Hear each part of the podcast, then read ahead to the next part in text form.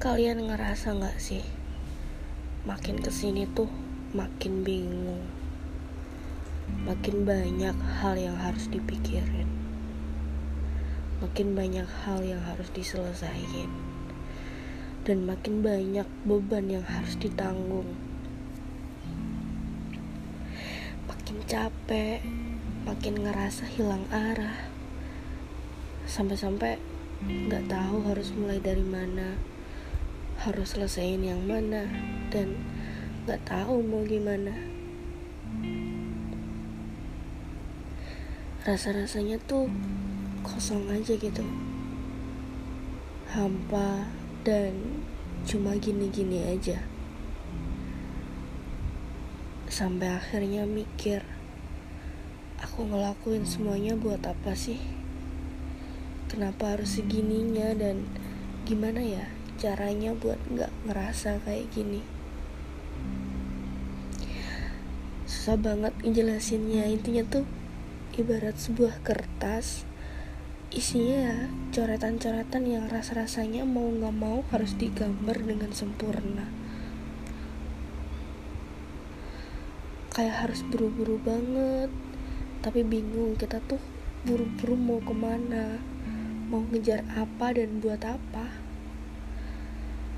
ya intinya hampa aja rasanya. Kita tiba-tiba ada di tempat yang bahkan kita sendiri nggak tahu apakah kita dulu benar-benar minta untuk ada di sini atau gimana. Kita ada di posisi yang kita sendiri nggak tahu dan bingung apakah ini adalah posisi yang benar-benar kita mau atau kita pilih dulunya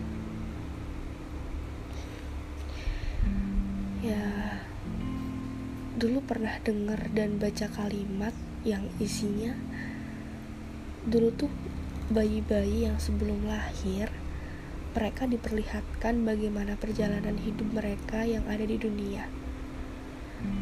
Dan ketika mereka merasa tidak mampu untuk melewatinya mereka akan memilih untuk gugur. Tapi ketika mereka merasa mampu dan memilih untuk melewatinya mereka akan lahir di dunia dan di sinilah kita sekarang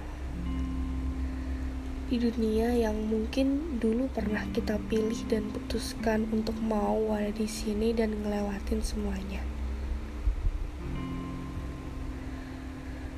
Ya kadang aku mikir sih, dulu tuh apa sih yang bikin aku mengiyakan untuk mau lahir dunia ini? Bahagia yang seperti apa yang dulu pernah diperlihatkan Tuhan sampai-sampai aku mau dan sekarang bisa ada di sini. Ya tapi aku tidak menyesal lahir di sini.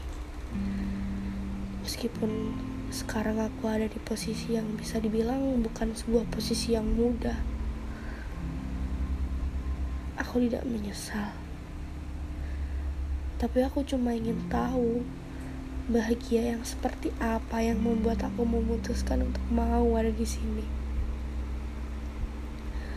Aku mau tahu, aku mau ngerasain gimana rasanya dan kapan Tuhan.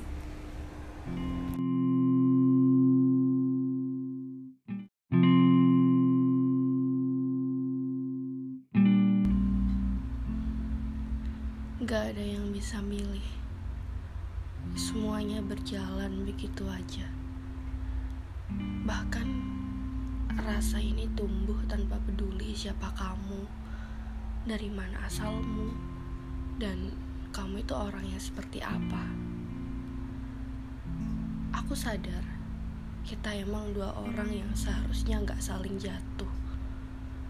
Kita gak seharusnya memulai ketika kita sebenarnya sudah sama-sama tahu bagaimana posisi kita atau mungkin kita dulu tidak seharusnya saling berjabat tangan untuk berkenalan. Kita juga tidak seharusnya memulai sebuah obrolan, atau sekalian seharusnya kita tidak saling bertemu atau dipertemukan. Seharusnya, iya, seharusnya Dan dari situ aku mulai benci kata seharusnya. Kata seharusnya hanyalah sebuah kata yang berisi harapan-harapan yang tidak pernah terrealisasikan. Aku bahkan bingung, kenapa Tuhan membiarkan perasaan ini tumbuh, sedangkan kita tidak akan bisa untuk bersama-sama. Kenapa Tuhan membiarkan perasaan ini tumbuh pada dua orang yang tidak tirkan tidak bisa bersama-sama? Meyakini bahwa selalu ada alasan di balik segala sesuatu yang telah digariskan Tuhan. Tapi lalu jawaban dari dua kalimat tadi apa?